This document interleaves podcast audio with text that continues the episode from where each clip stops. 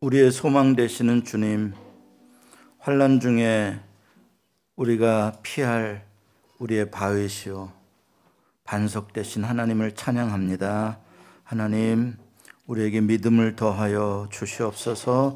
우리가 우리를 향하신 하나님의 선하시고 기뻐하시고 우리를 향하신 하나님의 온전하신 그 마음을 잘 헤아라 알게 하셔서 그 하나님을 향한 신뢰함으로 우리의 인생의 어려움들을 잘 이겨낼 수 있도록 도와주시옵소서.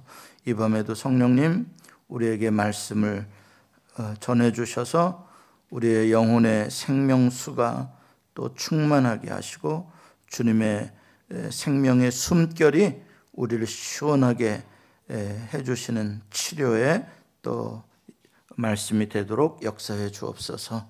예수님의 이름으로 기도합니다. 아멘. 오늘 우리에게 주신 말씀 사무엘상 22장 오늘 11절부터 23절 끝절까지 보겠습니다. 사무엘상 22장 11절부터 23절 끝절까지 사무엘상 22장 11절부터 23절까지 제가 봉독해 드리겠습니다. 왕이 사람을 보내어 아히두베 아들 제사장 아히멜렉과 그의 아버지의 온 집 곧 노베에 있는 제사장들을 부르매 그들이 다 왕께 이른지라 사울이 이르되 너 아히두베 아들아 들으라. 대답하되 내 주여 내가 여기 있나이다. 사울이 그에게 이르되 네가 어찌하여 이세의 아들과 공모하여 나를 대적하여 그에게 떡과 칼을 주고 그를 위하여 하나님께 물어서 그에게 오늘이라도 매복하였다가 나를 치게 하려 하였느냐 하니 아히멜렉이 왕에게 대답하여 이르되 왕의 모든 신하 중에 다윗같이 충실한 자가 누군지요 그는 왕의 사위도 되고 왕의 호위 대장도 되고 왕실에서 존귀한 자가 아니니까. 내가 그를 위하여 하나님께 물은 것이 오늘이 처음이니까 결단코 아니니이다. 원하건대 왕은 종과 종의 아비의 온 집에 아무것도 돌리지 마옵소서. 왕의 종은 이 모든 크고 작은 일에 관하여 아는 것이 없나이다 하니라. 왕이 이르되 아히멜레가 네가 반드시 죽을 것이요 너와 네 아비의 온 집도 그러하리라 하고 왕이 좌우의 호위병들에게 이르되 돌아가서 여호와의 제사장들을 죽이라.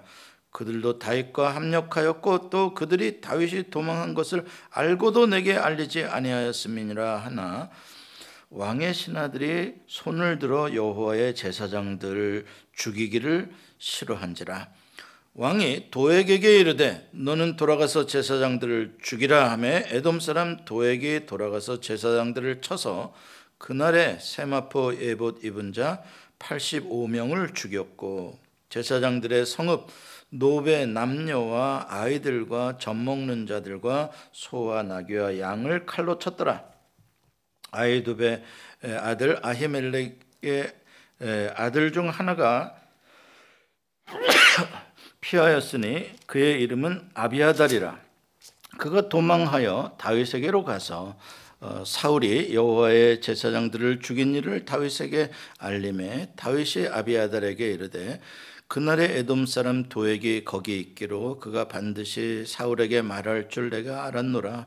네 아버지 집의 모든 사람 죽은 것이 나의 탓이로다. 두려워하지 말고 내게 있으라 내 생명을 찾는 자가 네 생명도 어, 찾는 자니 네가 나와 함께 있으면 안전하리라 하니라 하나님의 말씀입니다. 하나님 감사합니다. 오늘 말씀의 제목은 어, 불안한 폭력입니다. 불안한 폭력. 이 불안과 어, 폭력이 연결되어지게 되면 어, 굉장히 나쁜 결과를 가져옵니다. 특별히 힘이 있는 사람이 불안하면 어, 큰일 나죠. 어, 힘이 있는 사람들 사람이 불안하면 피해 망상증에 빠져서 무슨 짓을 할지 모르게 됩니다. 옛날에 이렇게 이제 정권이 불안할 때 막 이렇게 좀 부정 선거하고 막 유신 개혁하고 말해서 정권이 국민의 지지를 받지 못하고 이럴 때 막 데모가 일어나고 막 이러면 독재 정권 물러가라 뭐 군사 정권 물러 이러면 진짜 그 어, 정권을 잡은 자들은 아주 고통스럽거든요.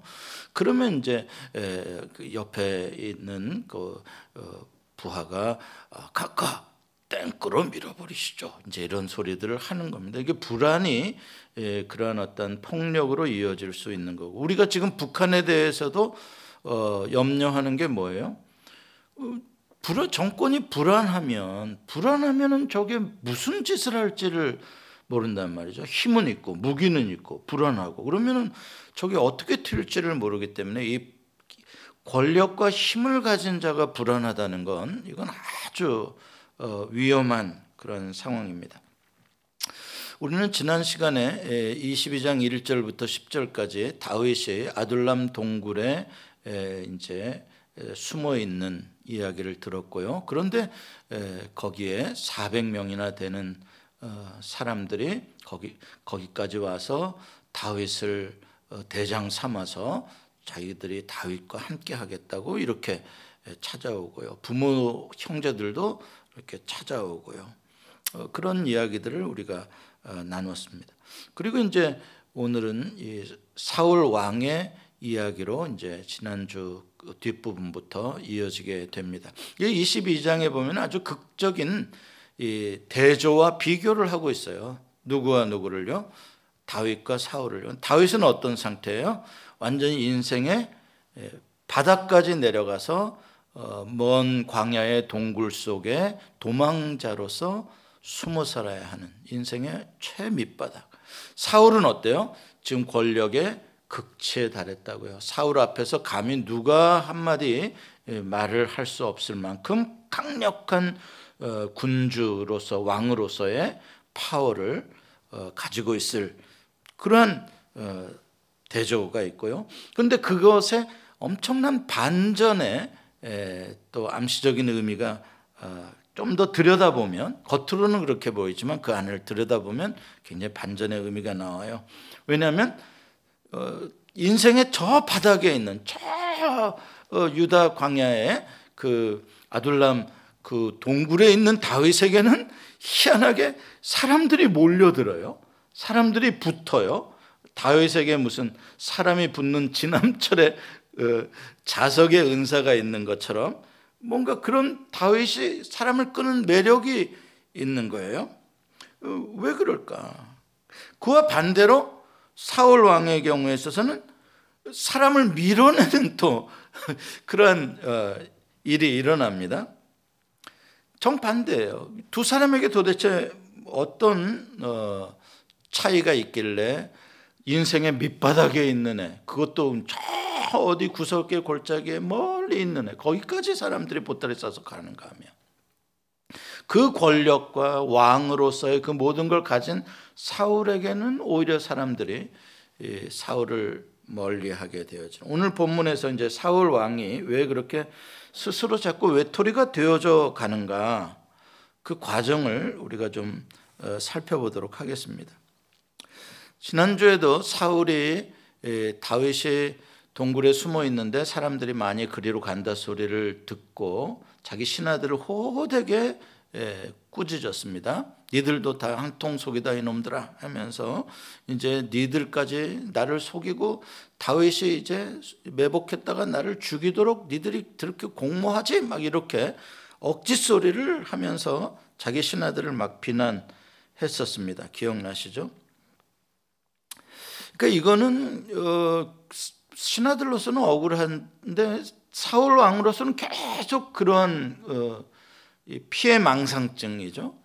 그 이걸 심리학적으로는 그 이게 패러노이드라고 그러는데 그, 그 증상이 보이는 거예요. 그러니까 어떤 불안감이 계속 어, 찾아오게 되면 막이 상상을 나쁜 상상을 계속 하는 겁니다. 그래가지고 그 세계 속에 진짜 것처럼 막 빠져들어가는 거예요. 그러니까는 이런 경우죠. 누가 나를 독살할지도 모른다. 왕이 한번 이런 생각을 갖게 되잖아요. 누가 독살할지도 모른다. 그러면은 막 물을 갖다가 왕에게 줘도 이놈 이 물 속에다 너 독 탔지 막 이러는 거예요. 미치는 거예요. 이거 페라노이드거든요. 전형계. 그러다가 이제 좀 더 발전되면은 스키조프레니아로 완전히 정신 분열증으로 이어지게 되는 거죠. 그러니까 여기가 다 어, 시초는 뭐냐면 불안과 염려가 커지는데 그걸 자기가 통제할 수는 없을 때 에, 나오는 것들이에요. 그렇게 되면 현실을 직시를 하지 못해요. 실체를 파악하지를 못해요. 그냥 이 허황된 자기 세계 속에 그냥 빠져 있게 되는 것이죠. 그래서 어, 이런 가끔 가다가 굉장히 예쁘고 뭐 보통 예쁜 게 아니에요. 영화 배우 이상 예쁘고 마음씨도 비단같이 착하고 정말 정말 천사 같은 그러한 여자가 남편한테 매를 맞고 산다 그래요. 이해가 안 되죠. 어떻게 저럴 수 있나? 알아보니까요. 의처증이. 그러니까 자기가 이 여자 이런, 이런 아름다운 여자를 감당할 만한 능력이 안 되는 남편이라고 스스로 생각하면서 혹시라도 이 여자는 누군가에게 나보다 더 훌륭하고 똑똑한 사람에게 갈 수도 있고 누군가 데려갈 수도 있다라는 이 피해 망상증의 불안감이 늘 있는 거예요. 그러다 보니까 막 그게 점점 점점 심해지게 되면 뭐 어디 조금만 늦게 와도 너 어떤 놈 만나 이, 이 자기가 소설을 써버린다니까 이게 페라노이드거든요. 정신 정신병이에요. 지금 사울 왕이 그 단계에 가 있는 것입니다. 그러니까 그런 억울한 소리를 신하들이 들었을 때 니들이 바울과 공모했지 이놈들 밥값도 못하는 놈들 말이지 막 이럴 때에 신하들의 마음은 어떨 것 같아요 그 앞 그거를 듣고 있으려면 겉으로야 뭐 그냥 한마디도 말 안 하고 그냥 이러고 있겠지만 속으로는 마음속으로는 미쳤구만. 그러겠지. 속으로는 그러겠지. 그럴 거 아니에요. 왕이라도 이거 뭐 뭐요? 이거 완전히 미쳤네. 정신이 오락가락 그동안 하더만 미쳤네. 이렇게 생각할 미쳤네라고 생각되는데 그 왕을 누가 존경하겠습니까? 누가 정상적으로 그러겠어요? 그러니까 겉으로만 봉급받고 혜택 받으니까 그냥 신하 노릇하는 거지. 이렇게 신하를 대하면 왕이 신하들은 마음은 이미 사울에게서 떠나 있는 거예요. 자, 그럴 때, 그럴 때에 타이밍이 기가 막히잖아요. 이러한 어, 불안한 왕의 불안한 심리를 이용해서 뭔가 신임을 얻어보려고 하는 간신배가 이럴 때 딱 이제 등장하게 되는 것입니다.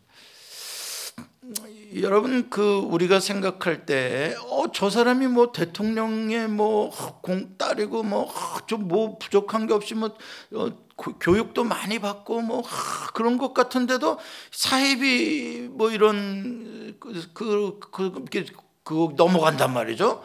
어떻게 그럴 수 있냐? 그럴 수 있는 게 왜 그러냐면요. 이러한 불안감이 극도로 되게 될 때 사람 사람이 삶에서 정상적으로 이렇게 되는 건 괜찮아요. 그러나 삶의 여러 가지의 상황 속에서 불안함이 극도로 될 때 사람들과의 관계가 점점 멀어지고 뭐 만나기도 싫고 떨어지고 막 이럴 때 그때 타이밍을 딱 맞춰서 치고 들어오는 사람이 있단 말이에요. 대개가 마귀죠. 그, 그럴 때 등장 간신배가 딱 등장을 해서 탁 마음을 빼앗아 버리는 겁니다. 누가요? 도액이라는 사람이에요. 이 사람은 에돔 사람입니다. 사울의 신하들은 대부분 다 베냐민 지파 출신인데 이 도액만 이스라엘 사람도 아니고 아예 이방 출신인 거예요. 그러니까 어, 왜 그 평상시에는 왜 좀 이게 없겠습니까? 아무래도 이 약간의 차별과 이런 것들이 느껴지겠죠. 근데 이럴 때 이제 어, 기회가 온 거죠. 완전히 왕의 마음을 확 사로잡아 가지고 어, 튀고 싶은 거죠. 자, 그러니까 이제 11절에 그 도액의 말을 듣고 도액이 다 고자질한 말을 듣고 사울이 명령을 내립니다. 노베 있는 제사장들을 불러들여라. 노베에 있는 제사장들을 사울에 있는 기부하러 오게 하는 거예요. 소환해서 이제 아히멜렉 제사장에게 13절에 보면은 사울이 국문을 하죠. 국문을 하는데 이건 무슨 조사를 하겠다는 뜻이 아니라 그냥 일방적으로 이놈 자식 역적질한 놈 그냥 바로 그냥 이실직고하렸다 바로 이거거든요. 그러니까 아이, 아이멜렉이 다윗과 공모해서 그 자기를 죽이려고 역적질했다 이게 딱 이미 정해버리는 거예요. 그러니까 이제 14절 15절에 보면은 아히멜렉이 사울 왕 앞에서 자기의 무죄함을 억울함을 이제 하소연을 합니다. 변명을 하죠. 아히멜렉이 하는 말이 뭐예요? 왕이셔. 다윗이 누굽니까? 다윗은 왕의 사위 아닙니까? 왕족 아니십니까? 당신 딸의 남편이 아닙니까? 거기다가 다윗은 당신의 호위대장입니다. 경호실장이에요. 그렇잖아요. 다윗은 왕실에서 존귀한 사람이고 가장 충성스러운 종입니다. 다 우리 그렇게 알고 있고요. 그래서 제가 늘 언제나 옛날에도 늘 다윗을 위해서 왕의 가문을 위해서 축복 기도를 해드리고요. 그렇게 했을 뿐인데 내가 뭘 잘못했단 말입니까? 틀린 말이 하나도 없어요.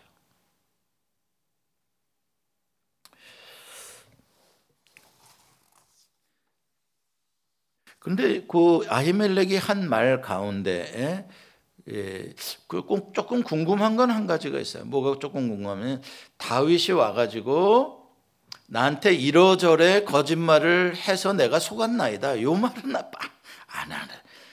사실은 다윗이 와가지고 속였잖아요. 지금 비밀 명령 수행 중이라고 이렇게 속였잖아요. 그 말은 안 해요. 그걸로 미루어 봐서는 어, 아히멜렉이 어, 다윗에게 굉장히 호감을 가지고 있었다. 그래서 다윗이 책 잡힐 만한 어, 비겁하고 정직하지 못하다라는 말을 들을 만한 거는 그냥 아예 빼버렸다. 이렇게 예, 저는 그렇게 생각을 해요. 아무튼 아히멜렉의 이 변명은 사울 왕에게 전혀 전혀 들리지 않았어요. 사울 왕은. 왜? 사울 왕은 이미 도에게 말을 듣는 순간에 아히멜렉이 이놈 역적질했다 이렇게 확신해 버렸으니까. 그리고 이미 이놈을 죽여야 되겠다 마음을 이미 먹어버렸으니까. 그러니까 현실의 실체를 아까 제가 파악하지 못한다 그랬잖아요. 불안감에 페라노이드 증상이 오게 되면. 그러니까 실체를 보지 못해요. 그냥 자기 생각 속에 결정된 대로 해버리는 거예요 이게 불안한 폭군들의 전형적인 방식 반응입니다 그러니까 불안한 폭군들이 어떻게 저런 엉뚱한 저런 짓을 비상식적인 짓을 할 수가 있지? 왜냐하면 그거를 이용해서 꼬드겨서 그것을 하게 만드는 사람들이 있기 때문에 상식적인 선에서 어, 생각을 못해요. 그러니까 사실성이나 진실성 이런 것들을 분별하려는 능력도 없고 의지도 없는 그런 상태입니다. 그냥 자기 감정이 이끄는 대로 그냥 가버리는 것이죠. 그리고 필요하다면 다 맞추어서 억지로라도 끼워 맞추어서 그냥 죄를 정하면 되는 거니까요. 그러니까 이 불안한 폭군들이 있을 때 얼마나 많은 무고한 희생자들이 생기는지 몰라요. 여러분 우리 조선 시대의 역사만 하더라도 엄청난 사화들이 많이 그 무슨 사와 무슨 사와 무슨 피비린내 나는 일들이 있거든요. 그게 다 뭐냐면은 왕이 지금 왕자가 불안하고 뭐 후계가 불안하고 이런데 그거를 그 불안감을 이용해서 간신배들이 파고 들어가 가지고 누구 어느 어느 파가 지금 당신을 이렇게 어, 역적하려고 한다라고 이렇게 쑥 해버리면 이미 왕은 뒤집어져 버리면 사실 파악을 하려고 하지 않고 뺑 그 짓거리에다가 그냥 다 칼바람 났던 역사들 우리가 보지 않습니까? 여러분 그러나 억울한 자 한 사람의 핏소리는요 세상 사람들은 그걸 덮어버릴지 모르지만 그렇지 않아요 아벨의 핏소리가 하나님 앞에 상달이 된다고요. 하물며 이렇게 예, 폭군의 칼날에 사람들이 죽어나갈 때 그 사람들의 억울한 핏소리 하나님이 그걸 안 들으시겠어요. 그러니까 결국 그런 어, 포악한 짓을 한 그런 왕들의 말로는 처참한 거죠. 음. 자기 칼에 자기가 죽는 그 역사가 말해주고 있는 거 하나님의 심판입니다.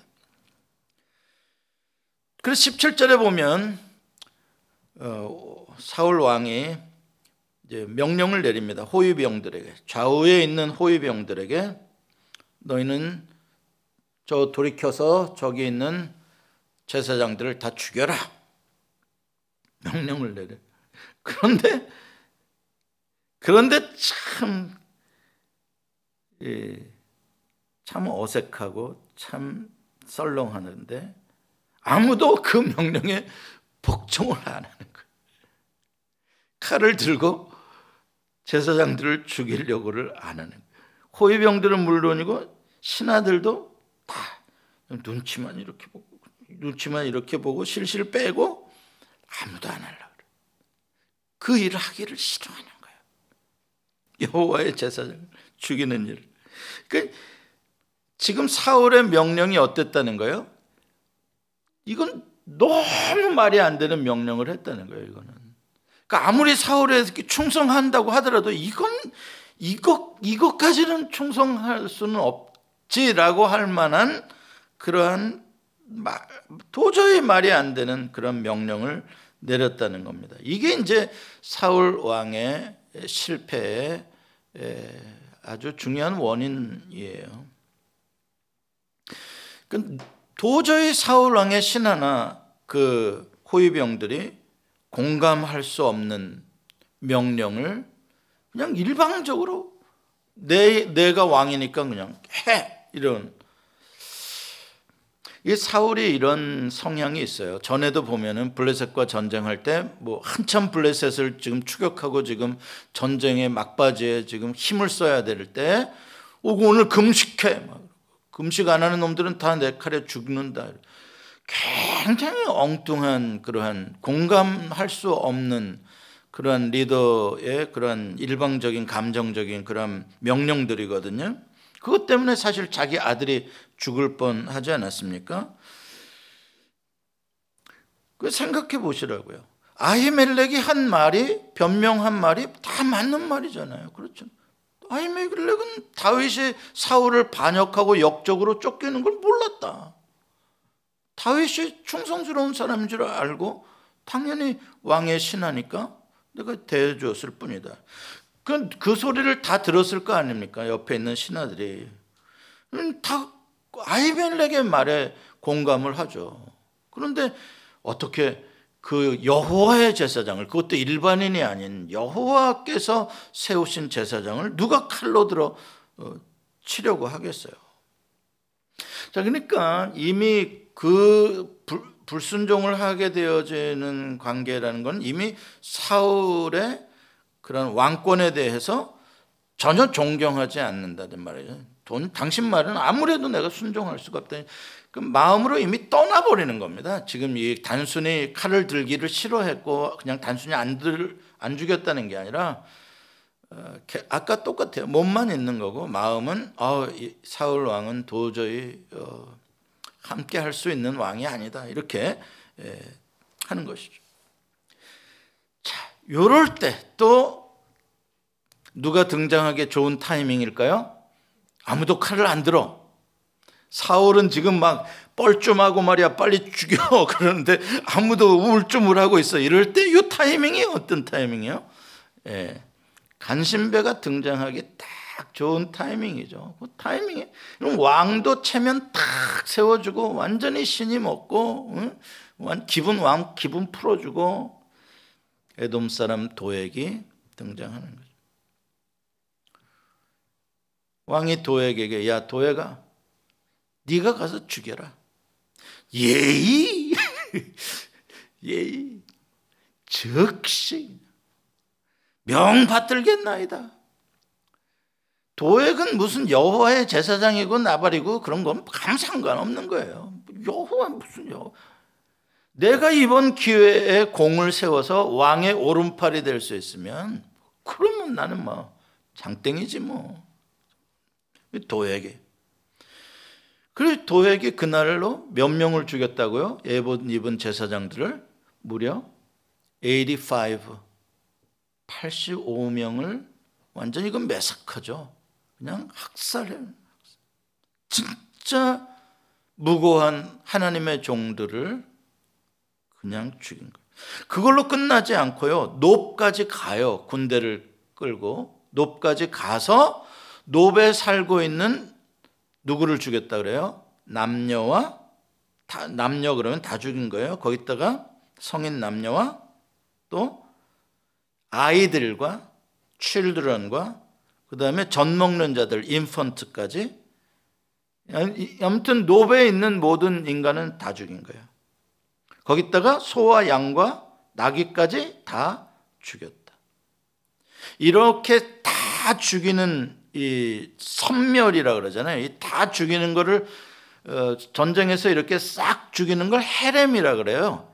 히브리 말로 헤렘. 하나님이 헤렘을 명하셨다. 그러면은 전쟁해서 완전히 싹 하나도 남김없이 죽여라. 이게 이제 헤렘이거든요. 하나님이 이런 헤렘 전쟁할 때 헤렘 명령을 자주 내리시지 않으세요. 특별한 경우에만 내리셔요. 이건 엄청 잔인하고 무서운 거니까요. 이런 벌은요. 언제 내렸어요? 사울 왕에게 아말렉을 진멸하라고 할 때 그 진멸이 헤렘입니다. 근데 그때 사울 왕이 진멸했어요, 안 했어요? 안 했죠. 아말렉 왕 아각을 안 죽이고 사로잡아 오고 살진 짐승들까지 죽이지 않고 잡아왔었어요. 불순종했어요. 진짜 헤렘을 베풀어야 할 시행해야 할 하나님의 명령 앞에서는 불순종하고 지금 누구를 상대로 헤렘을 하고 있다고요? 자기 백성, 하나님의 백성을 하나님의 소유를 사울의 칼로 죽이고 있는 거예요. 이건 뭐예요? 막간 거예요. 하나님의 나라 인정 안 하는 거예요. 하나님의 왕권과 정확하게 대적해서 맞짱 뜨는 거죠. 사울 왕이요. 이제 완전히 끝장나는 거예요. 자기 백성을 향해서 해렘을 행했다. 이건 그건 반드시 죽게 되는. 어떤 이유로든지 자기 백성의 생명을 소중하게 여기지 않는 지도자는 필망입니다. 반드시 멸망합니다. 여러분 그 박근혜 대통령이 그렇게 참 불행하게 파면되어지는 그 결정적인 사건이 어디에 있었습니까? 세월호에 대한 이야기입니다. 그걸 뭔가 거기에 감춤과 뭔가 거기에 그 문제가 국민적인 큰 저항의 세월, 회오리 잇바람을 타고 그렇게 불행한 일이 일어난 거예요. 그게 뭐 교통사기 조금 난 것 가지고 뭐 그렇게 난리냐. 그게 아닌 거예요. 그걸 그렇게 생각한다면 앞으로도 그 사람은 대통령이 될 자격이 누구든지 없어요. 그게 아닌 거예요. 뭐냐면은 대통령은 국민의 생명 하나를 소중히 여길 줄 알아야 한다는 게 가장 기본적인 헌법의 대통령의 의무로서의 일반 백성들이 대통령을 대통령으로 존경하게 되는 가장 기본적인 이유예요. 지금도 공무원 하나가 피살돼 가지고 말이 엄청 많잖아요. 정확하게 그게 왜 그렇게 됐는지도 사실 잘 몰라요. 뭐 여러 가지 이유가 있겠죠. 우리가 다 설명할 수 없는. 근데 그 한 사람이 뭐 그렇게 대단하다고 막 대통령이 막 지금 코너에 몰리고 엄청난 일들이 벌어지잖아요. 그 당연한 거라고요, 그게. 한 사람 죽은 거 가지고 왜 그러냐? 그러면 안 해요. 그것, 그 사람도 정치할, 하면 안 되는 사람. 한 사람이 죽은, 그한 사람의 문제가 아닌 거예요. 국민 하나가 그냥 죽어나가는 그냥 뭐 저것 좀 탱크로 저것 좀 밀어버리지 이거는 아닌 거예요. 그거는 완전히 폭군이고 그런 나라는 민주나라도 아니고요. 아닌 거예요.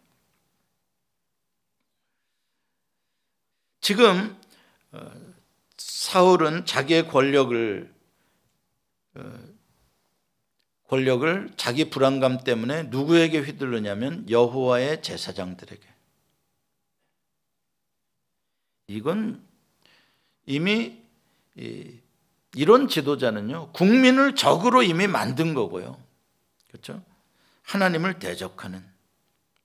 그럼 이런 자들은 어떻게 됩니까? 이제 자기 주변에 자기의 권력에 아부하는 간신배들에게 이제 특혜를 베풀고 자기를 지지하는 그 지지층을 더 결속시키고 어, 편을 더 강력하게 갈, 갈라서 자기를 지지하는 사람들 속에 자기가 보호받으려고 하는 하나님의 보호가 아니라 자기를 지지하는 사람들의 보호를 받으려고 하는 그러한 어, 것을 만듭니다. 그럼 북한의 그러한 권력들도 다 그게 뭐냐면 굉장히 불안한 거거든요. 뭐 북한의 경호팀이 뭐 대단하다, 뭐그 어, 그 사람들은 뭐 장관급 대우를 받는다, 다 뭘 말해주겠냐고 뭐, 아, 많이 불안하구나 정은이가 그 소리예요. 많이 불안하구나, 잠잘 못 자겠다, 예. 불안하다는 얘기야. 언제 어떻게 될지 그럴 때일수록 뭐예요? 자기의 자기 권력에 아부하고 가까이 하는 사람 끊임없이 예, 특혜를 베풀고 그슬로 자기를 지키고요.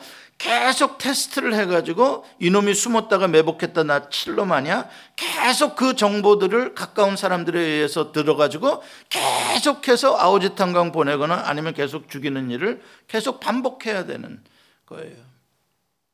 대한민국에서는 어떻게 이걸 하게 됩니까? 자기 콘크리트 지지층을 만들어야 돼요. 정치를 하려면 누구든지 콘크리트 지지층을 만들어요. 이거는 뭐 콘크리트 지지층 아시죠? 그냥 이거는 그냥 무조건 무조건이야. 뭐 이치가 이런 거래 저런 거래. 아 그런 거 없어 그냥. 나는 무조건 이 사람이야. 이거 나한테 말하지 마. 이거 이러것도 이거 되는 거요. 정치할 사람이 그게 없으면 어떻게 되냐면 진짜 외로워지거든요.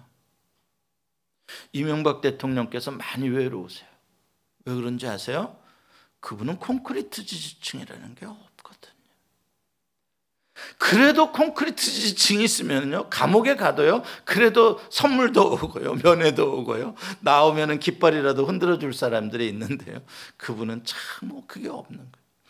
그러니까 누구든지 정치판에 들어가게 되면 콘크리트 지지층을 만들고 싶어 하죠. 그걸 콘크리트 지지층을 어떻게 만드냐 제가 별걸 다 가르쳐 드리네. 그걸 만들려면 적을 만들면 돼요. 항상 외부의 적이 강할수록 내부가 단결되어지는 거거든요. 그래서 편가르기와 외부의 적을 강하게 만들면 만들수록 이 간격이 벌어지면 벌어질수록 그 다음은 이성을 상실하거든요. 그 극단화되어지는 거죠. 그러니까 나쁜 지도자를 우리가 뽑으면 안 된다는 것들이 뭐냐면은 나쁜 지도자가 들어서게 되면 끊임없이 이 분열의 정치를 하게 돼 있어요. 통합과 화합과 하나됨과 뭐 이런 걸 할 수가 없어요. 뭔가 불안하니까요. 그래서 자기를 지지하는 사람들에게는 특혜를 주, 주게 되고요. 끊임없이 적을 만들어야 되고요.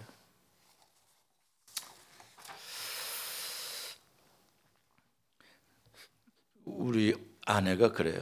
여보, 당신 설교할 때 좀 정치 쪽에 관련된 이야기를 할 때 보면 더 막 힘나는 것 같더라. 막 이런 소리를. 당신 아무래도 뭐 정치 쪽에 가야 될 것 같다. 이런 소리를 하는. 그게 아니라, 어, 전 정치는 진짜 그런 거 하는 게 아니라 너무 무지해서 속아가니까요. 그걸 말해주려고 하는 거예요. 우리 그리스도인들이 그런 분열과 그러한 파벌과 그러한 것에 우리들이 휩쓸리니까 저 그, 그거를 저는 지적하기 위해서 그들의 생리와 그들의 전략을 우리가 드러내야 돼. 그러니까 프레임, 끊임없이 프레임 이야기를 누군가 하고 있다. 그 사람은 분열주의자예요. 나의 프레임이 오르면 뭐라요? 제 프레임은 틀렸다는 것을 말해주는 거거든요. 그럼 끊임없이 나의 프레임과 저 사람의 프레임과의 그런 전쟁과 나눔과 분열로 가자는 거거든요. 그건 절대 그리스도인들이 가면은 안 되는 일이에요. 이런 누가 그런 짓을 좋아하느냐? 도액 같은 친구들이에요. 이런 친구들이 행동대원으로 충성을 다하죠. 그러나 불의한 방법으로 이렇게 폭력을 선동하고 편가르기를 하고 이런 지도자들은 결국 외톨이가 되고 비참한 최후를 맞이하게 돼 있어요. 하나님이 역사의 주인이신 이상 반드시 그렇게 되게 돼 있어요. 역사가 그것을 지금까지 증명해 왔어요. 간신들이 함께하는 간신 정치가 성공할 리가 없죠. 왜? 간신은 언제든지 또 다른 발디기를 할 사람들이니까요. 자, 사울 왕이 이처럼 불안감에 빠져서 파라노이드 증상을 보이게 된 원인이 어디에 있을까? 이게 이제 우리가 오늘 깊이 좀 생각해 봐야 될 내용이에요. 왜 이렇게 망가지게 됐을까? 왜 그런 것 같아요? 여호와 하나님에 대한 믿음이 무너졌기 때문에 그런 거예요. 여호와 하나님과의 관계가 무너졌기 때문에 거예요. 사울이 왕 된 건 누구 관계 때문에 된 거예요? 여호와 하나님과의 관계 때문에. 여호와 하나님이 세워 주신 자리예요. 그런데 그 여호와 하나님이 세워 주신 자리에 올라가서 여호와 하나님과 관계를 끊어 버리고 자기 힘으로 그 왕좌를 유지하고 자기 힘으로 권력을 강화시켜 보려고 하니까 불안해지기 시작하는 것이죠. 초기잖아요. 이제 초대 왕이잖아요. 얼마나 불안해요. 더군다나 다윗이라는 엄청난 영웅이 등장을 하고요. 그러니까 누구를 의지할 수밖에 없습니까? 주변의 간신배들, 주변의 사람들, 자기가 어떻게 밭도 주고 포도원도 주고 봉급도 많이 줘가지고 그들을 어떻게 끊임없이 자기의 예, 이 보디가드로 자기의 충성으로 왕자를 지켜보려고 하는 거죠. 그런데 그게 됩니까? 불안감으로 시작되는 건데 끊임없이 자기의 신하들을 의심하고 주변 사람들을 의심하고 혼내키고 억울한 소리하고 그럼 그들의 마음이 떠나가는 거죠. 자, 그와 반대로 다윗은 사람들이 와서 막 붙어요. 그렇죠? 어떻게 그런 일이 가능하게 됐나? 다윗은 불안하지 않았나? 아니요, 다윗도 불안하죠. 도망자로 지금 굴 속에 숨어 있는데 왜 안 불안하겠습니까? 그런데 어떻게 다윗은 정반대의 결과가 오냐? 똑같은 불안인데 무슨 차이예요? 다윗은 여호와 하나님을 믿는 거예요. 거기 차이가 있는 거예요. 불안하지만 불안하니까 여호와 하나님을 신뢰하고 여호와 하나님이 나와 언약하심, 여호와 하나님의 선하심, 나의 이 억울함을 알아주심, 그 여호와 하나님께 기도하고 그 여호와 하나님을 바라고 여호와 하나님의 전능하심 앞에 나의 불안함을 내려놓는단 말이죠. 거기서 이 불안이 오버컴 되어지는 거예요. 불안이 없는 게 아니라 그 불안을 극복하는 거예요. 그 불안을 극복하니까 뭐가 되냐면 신뢰가 생기는 거예요. 신뢰. 그럼 다윗은 믿음의 사람이에요. 작동이 믿음으로 이루어지는 거예요. 하나님을 믿고 어떻게 되는 거예요? 사람을 믿는 거예요. 나에게 보내준 사람들. 외로운 시절 하나님이 나에게 보내준 사람들이라고 그 사람들을 믿는 거예요. 물론 사기꾼도 있고 거기에는 뭐 빚쟁이도 있고 뭐 부적응자도 있고 뭐 많은 사람들이 허접한 사람들이 아, 아둘 아둘람에 왔지만 그이 밥, 밥벌어지더라 가라 이게 아니라 그 사람 한 사람 한 사람을 다윗은 신뢰해주고 그들을 믿어주고 그렇게 되는 거예요. 왜? 다윗의 마음 속에서 삶을 움직이는 건 하나님을 향한 믿음으로 어, 살아가니까요. 이게 이제 결정적인 예, 차이입니다. 이 믿음이 있어줘야 관계가 형성이 되는 것입니다. 여러분, 어, 누, 내가 누군가에게 충성을 진짜 한번 바친다 할 때 어떤 사람에게 사람이 진짜 충성을 바칠 것 같아요? 나를 믿어주는 사람. 그러잖아요. 그런 말 있잖아요. 남자는 자기를 믿어주는 사람에게 목숨을 건다. 이런 말이 있잖아요. 그만큼 이 믿어줌이라는 게 관계 형성에서 얼마나 중요한지 몰라요. 여러분과 저와의 관계도 똑같아요. 지금 우리가 10년, 20년 이렇게 같이 관계를 갖는다고 하더라도요. 이 믿음이 얼마나 있느냐에 따라서 관계가 어떻게 앞으로 극복되어져 가고 더 깊어져 갈 거냐 결정 나는 거예요. 5년, 몇 년 같이 밥 먹고 이랬어도요. 믿음으로 관계를 갖지 않으면요. 그냥 바람에 나는 겨예요. 어느 날 갑자기 끝, 끝나요. 그 아주 하나님이 안 좋아하시는 스타일, 라이프 스타일이죠. 믿어야 되는 거예요. 음, 그렇게 믿어줄 수 있는 힘, 그게 바로 하나님을 믿는 믿음에서 나옵니다. 이러한 믿음을 가졌을 때, 서로의 관계가 믿음을 가질 때 그 공동체가 화합하는 공동체, 하나 되는 공동체가 되는 거고, 그게 바로 승리의 비결인 거예요. 그 이길 수 있는 거예요. 그래서 왜 대한민국을 화합할 수 있는 대통령이 필요하고 그 화합의 정신이 왜 이렇게 필요하냐. 그렇게 가야 화합하고 용서하고 치유하고 가야 국가적인 경쟁력이 이 어려운 세계 속에서 우리가 쓸데없는데 에너지를 낭비하지 않고 할 수 있고 더 나아가서 남북한이 평화롭게 지내서 군비를 축소할 수 있다면 화합할 수 있다면 이건 더 엄청난 승리의 에너지가 나오기 때문에 그런 지도자가 지금 우리가 필요한 거죠. 자, 오늘 본문의 20절과 23절까지 보면 그 어, 학살의 피비린내 나는 현장 속에서 다행히 아히멜렉의 아들 하나 어, 아비 아달이라는 어, 제사장이 큰 신이 도망쳐서 다윗에게 갔습니다. 가서 이제 소식을 전해줘. 2차 저차에서 죽임을 당했다. 그 소식을 듣고 다윗이 내 책임이다.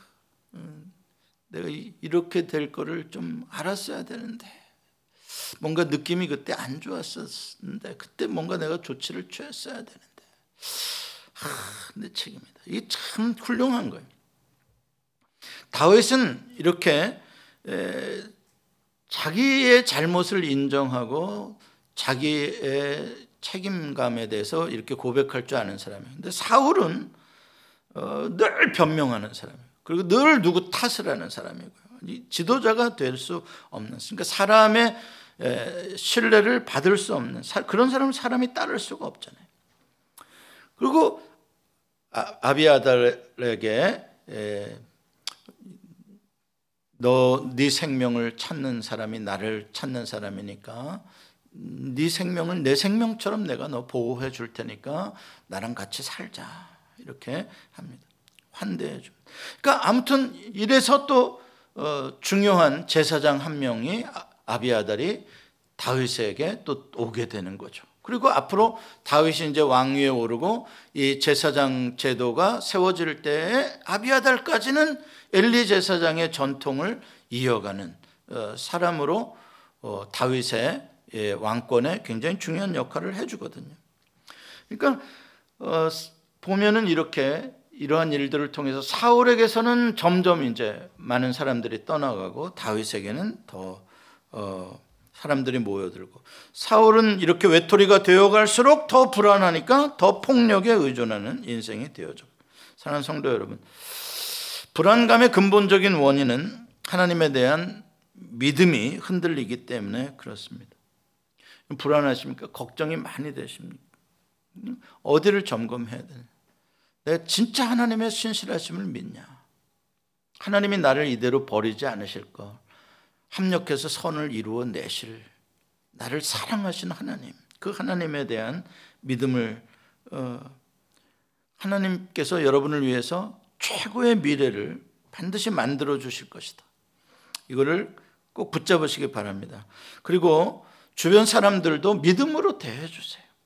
좀 존경하고 사랑하고 믿어주고 물론 믿는 도끼에 발등 찍힙니다.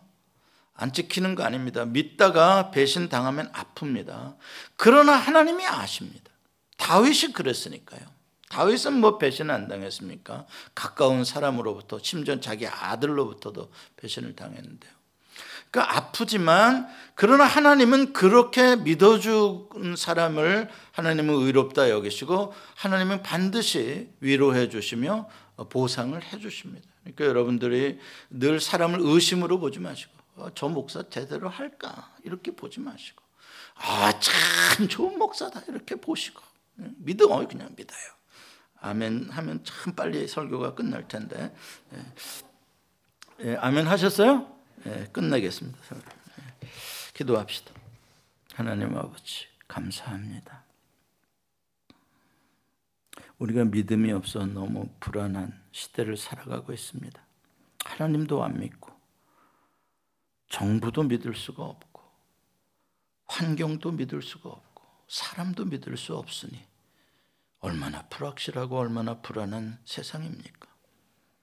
하나님 그래서 하나님밖에 믿을 분이 없는데 그 하나님조차도 믿지 않으니 정말 광풍에 밀려다니는 배 같고 회오리 바람에 흩날리는 그러한 쭉정이 같은 삶을 살아가고 있는 아버지 이 시대의 사람들을 극률히 여겨 주시옵시고 우리 예수만교회 성도들 하나님을 깊이 신뢰하며 서로를 깊이 신뢰하는 그래서 하나됨의 승리의 공동체가 되어가며 하나됨을 이 세상에서 만들어가는 화평케 하는 자로서 살아가는 예수 소망교회 성도들 되게 해 주옵소서.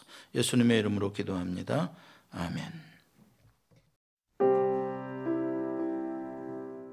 예수 소망 교회는 조지아주 스와니에 위치해 있으며 주소는 3671 스미스타운 로드 스와니 조지아 30024이고 전화번호는 770-375-0900입니다.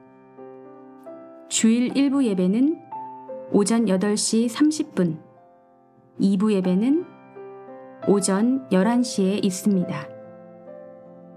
예수 소망교회의 소개와 사역은 인터넷 주소 www.jesushopechurch.org로 오시면 찾아보실 수 있습니다. 감사합니다.